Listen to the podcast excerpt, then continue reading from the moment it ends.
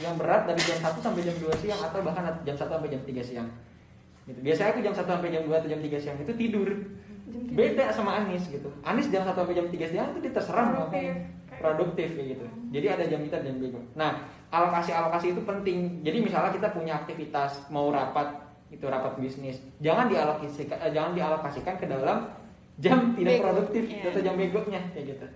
Nah, agak kasar karena memang itu penting buat di notes gitu. Karena kadang kita jam 7 sampai jam 8 kelas, jam 8 eh sorry, jam 8 sampai jam 10 kelas, jam 10 sampai jam 12 kelas. Istirahat isoma sampai jam 1, jam 1 sampai jam 4 kelas terus aja.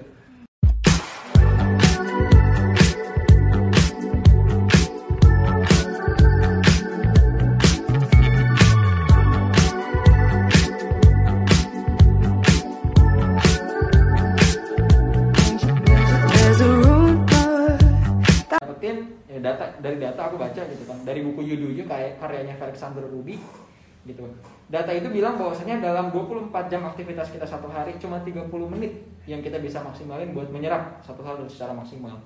Kayak gitu. Itu yang kita kita pakai selama ini. Jadi kalau kayak misalnya sekarang kalau mau buat konten itu kan buat konten itu bukan hal yang sulit gitu kan.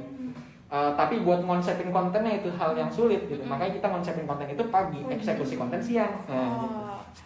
kira-kira kayak gitu. Baik, terjawab? Terjawab. Oh ini, dari Sarah Situmorang underscore. Bangku kuliah pastinya memiliki modal terbatas. Lalu dari mana modal kakak-kakak untuk memulai berbisnis? di bisnis kali ya berarti ya Di bisnis. Mm, bisnis. Permodalan di bisnis itu kita banyak ya sumbernya. Bahkan diri kita sendiri itu bisa menjadi modal terbesar. Kayak gitu. Nggak harus mesti uang modal itu. Betul. nah kalau kita bisa memaksimalkan diri kita sendiri ya itu puter otak. Gimana caranya kita bisa memaksimalkan sumber daya yang ada di sekitar kita juga itu bisa jadi modal yang paling besar. Nah kalau dari segi keuangan kita sendiri itu waktu di awal bisnis pakai investor Investor.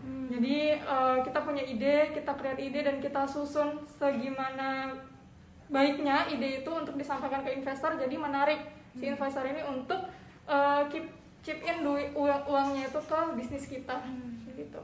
Dan ya kita harus bisa merumuskan juga kan gimana eh, pengembalian uangnya nantinya, gitu. Kemudian eh, apa ya skema investasinya itu seperti apa.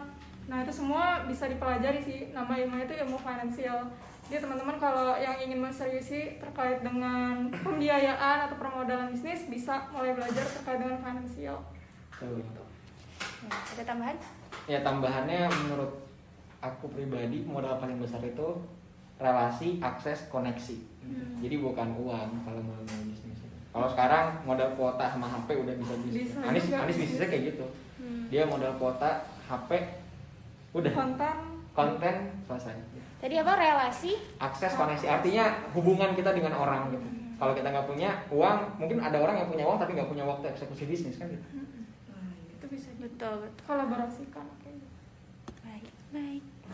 mau nanya kalau eh, Anis di ikut juga bergabung di konversi daerah. Eh, di situ Anis ad- ada peran kepemimpinannya. Jadi kayak tim produksi sama marketing. Nah, di Marketing cuma kita berdua. Gitu. Oh, di marketing. Justru di produksi yang banyak karyawannya kan. Oh, kayak otaknya itu cuma berdua. iya nyala lagi makanya kelimpungan soal TikTok ya kan eh, apa ya sekarang itu kayak trending banget sih kayak gitu lihat di berbagai di sosial media nih Instagram buka-buka buka-buka beranda kok ada Asman Anis gitu kan itu Banyak. bagian daripada bisnis kan ya Iya. nah itu mungkin bisa dijelasin dikit kayak gitu karena TikTok itu sesuatu yang menarik sih kalau sekarang Ya, nanti uh, Anis mungkin bisa bantu Anis bisa bantu buat jelasin karena yang punya mindset ini awalnya Anissa gitu. Hmm. Kalau aku tipikal yang apa bisnis yang ada peluangnya tar tar tar gitu ya langsung gitu kan. Jadi padat modal, padat orang gitu ya. Kalau Anissa ini orang yang uh, Kalau bisa slow down gitu. Jadi ibaratnya Alban ngegas, Anissa kadang ngerem nih. Gitu. Kadang ya itu penting buat apa namanya? ngebalancing gitu. Nah, kenapa kita ngambil ke ranah itu sekarang kayak gitu kan?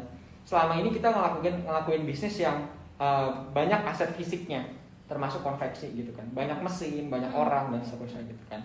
once satu satu hari kita pengen keluar atau satu hari kita pengen ngerjain yang lain itu nggak bisa kita lepas semuanya karena banyak yang harus diurusin apalagi padat karya atau kayak padat orang gitu. Nah beda halnya ketika misalnya kita uh, ngumpulin atau membesarkan aset intangible atau aset yang tidak terlihat atau aset tidak fisiknya. Gitu. salah satunya adalah sosial media gitu. Semakin banyak orang yang bisa kita kumpulkan maka semakin mudah kita melakukan penjualan. Iya. kayak gitu. Kemarin sebenarnya TikTok itu baru hampir dua minggu belum sampai dua minggu ya? Belum. belum sampai dua minggu.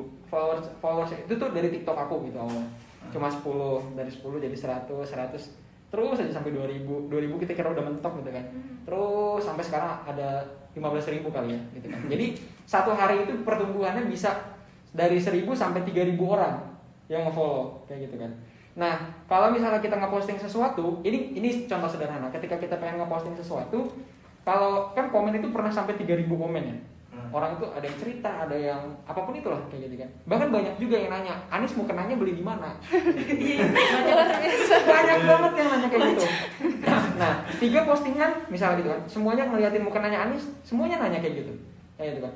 Satu ketika ada postingan yang nggak ada Anisnya tapi ada akunya gitu kan aku pakai rompi yang buat sholat orang-orang nanya itu juga gitu kan. Jadi bisa dibayangin misalnya gini satu ketika kita pengen jualan mukena yang kayak Anis gitu kan 100 piece aja dengan followers yang misalnya 20.000 ribu nantinya mudah atau susah? 20.000 ribu dibanding 100 100 gitu. Mudah. itu itu enak. Jadi kita bisa kita bisa jualan apa pun.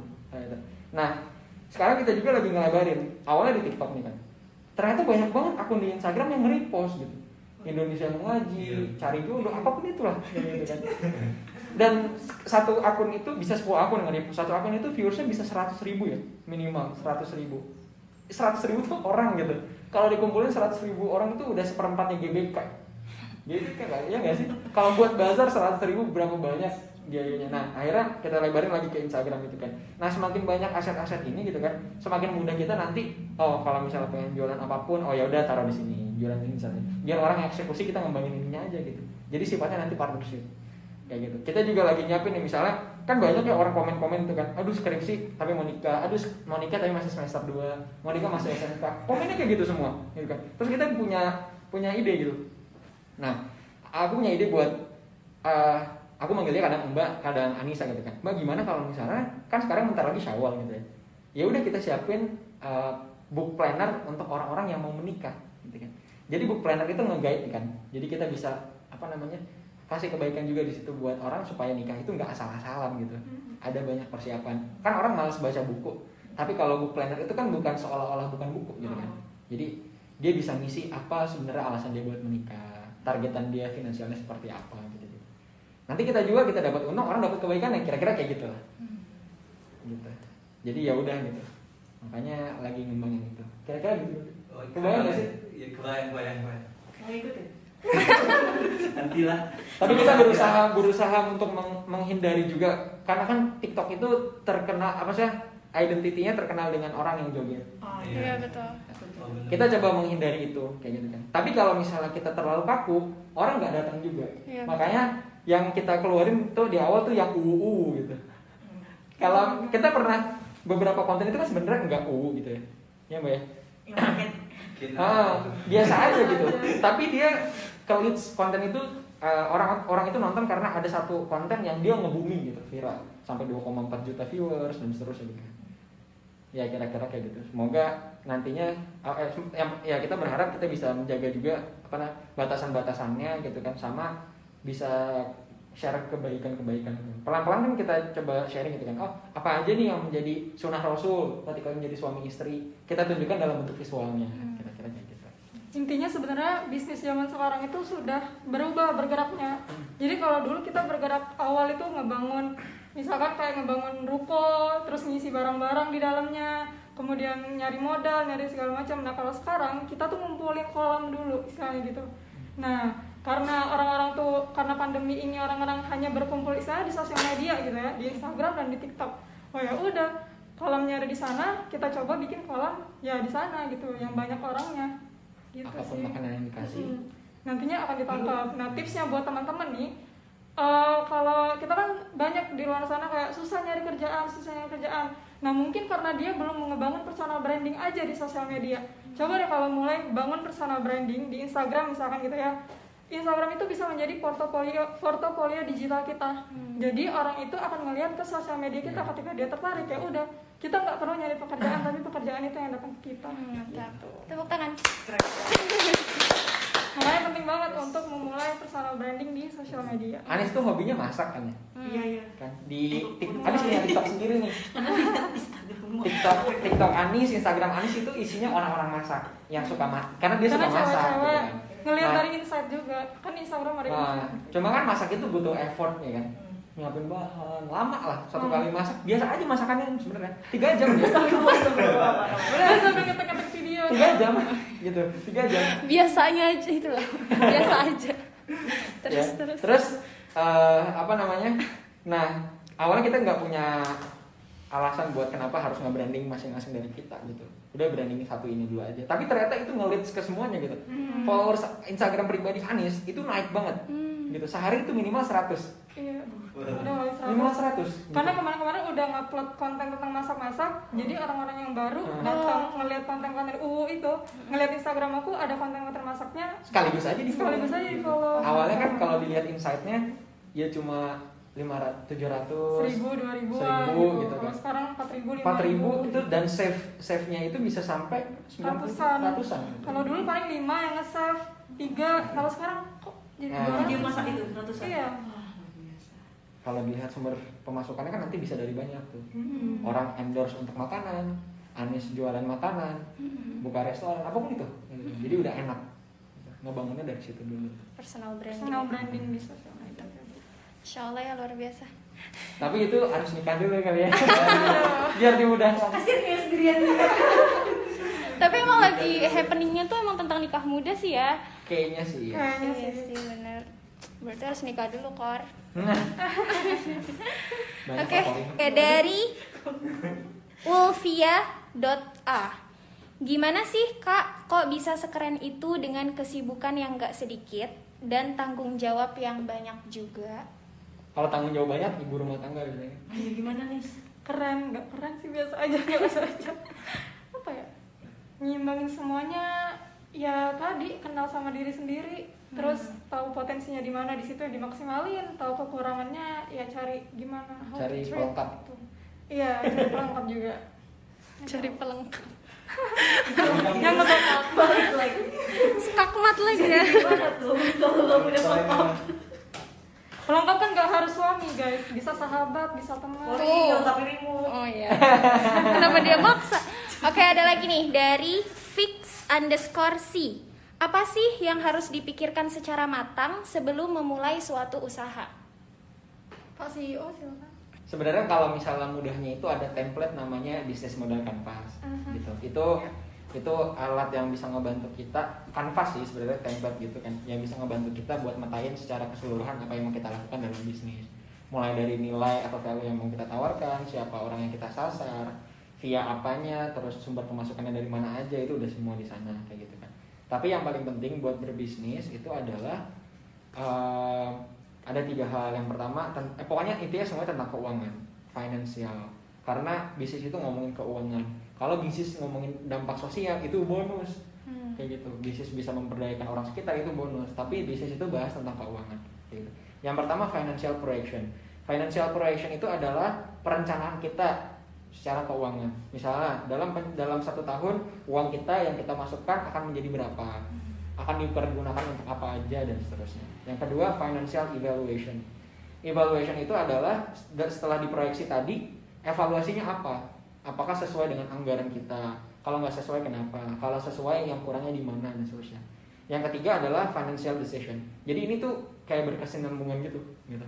Decision itu jadi keputusan-keputusan dalam bisnis itu diambil biasanya berdasarkan analisa keuangan kayak gitu. Kalau misalnya oh, ternyata penjualan kita jelek gitu kan. Kenapa keputusannya tentang pemasaran gitu? Oh bisa jadi karena pemasarannya jelek. Keuangan kita apa namanya menurun kenapa keputusannya ada di ranah produksi oh ternyata kualitas yang diproduksi itu tidak sesuai dengan yang diinginkan customer jadi semuanya berdasarkan dari laporan keuangan nanti tinggal ditarik ke mana nih yang berhubungan kira-kira kayak gitu jadi tipsnya itu pertama bisa pakai BMC bisnis model kanvas atau yang kedua eh, dan tambahannya adalah jangan lupa tentang keuangan gitu. BMC. Oke. Dari Riana 05 Jeani. Gimana sih Kak caranya bisa jadi mapres, duta IPB dan aktif di kegiatan lainnya tanpa ganggu kuliah?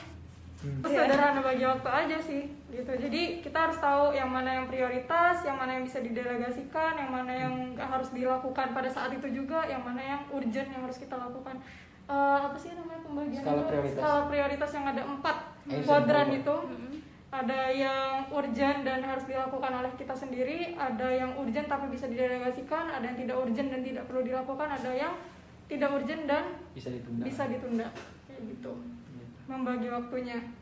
Terus eksekusi sih yang paling penting. Gimana caranya bisa jadi duta? Ya daftar. Gimana caranya bisa jadi mapres ya berusaha untuk daftar gitu. Dan memantaskan diri kita menyesuaikan dengan requirementnya. Kayak gitu Mantap sih, Masya Allah. Ini ada pertanyaan teknis lagi nih, kakak-kakak. Dari Oxnuba. Kak, bagaimana cara internalisasi anggota, terutama yang cenderung pasif, agar mau berpendapat? Anggota bisnisnya mungkin. kalau pasif-pasif banget sih nggak ada Hmm.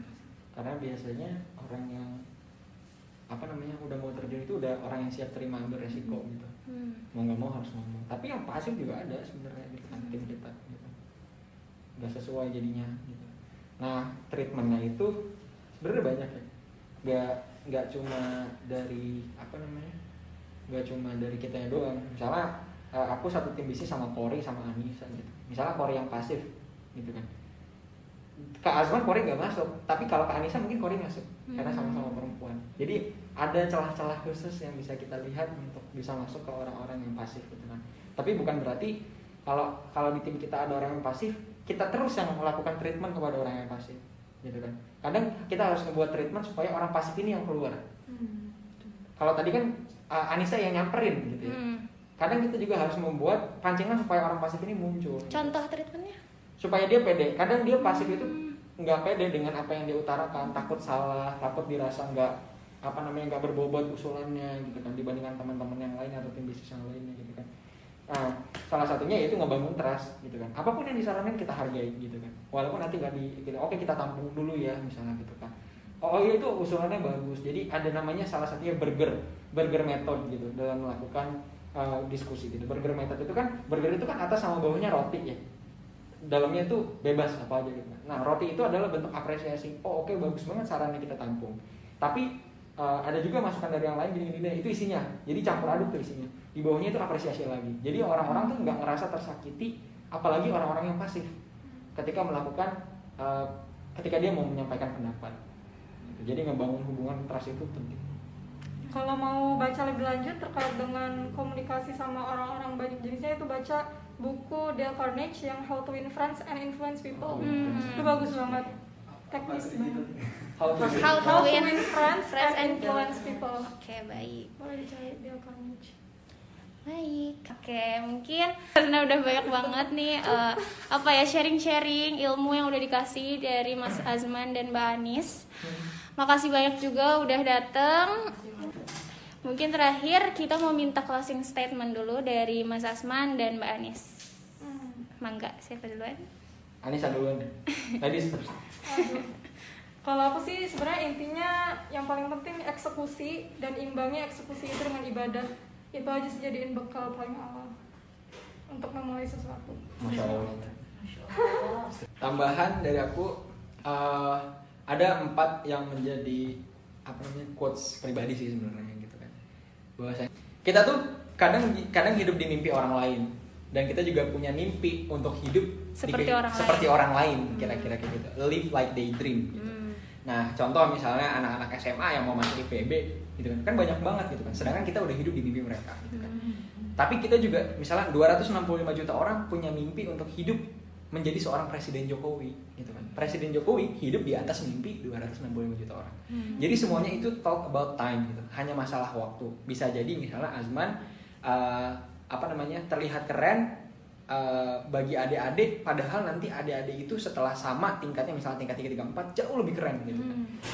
Jadi cuma masalah waktu aja kira-kira gitu. Nah, tiga di atasnya adalah tiga sebelum. Itu kan satu tuh. Tiga sebelumnya adalah uh, sebelum live like they dream ada learn why they'll party, save why they'll spend dan While they'll sleep. eh, work why they'll sleep. Jadi kerja ketika orang lain tidur, terus kita nabung ketika orang lain foya-foya gitu kan.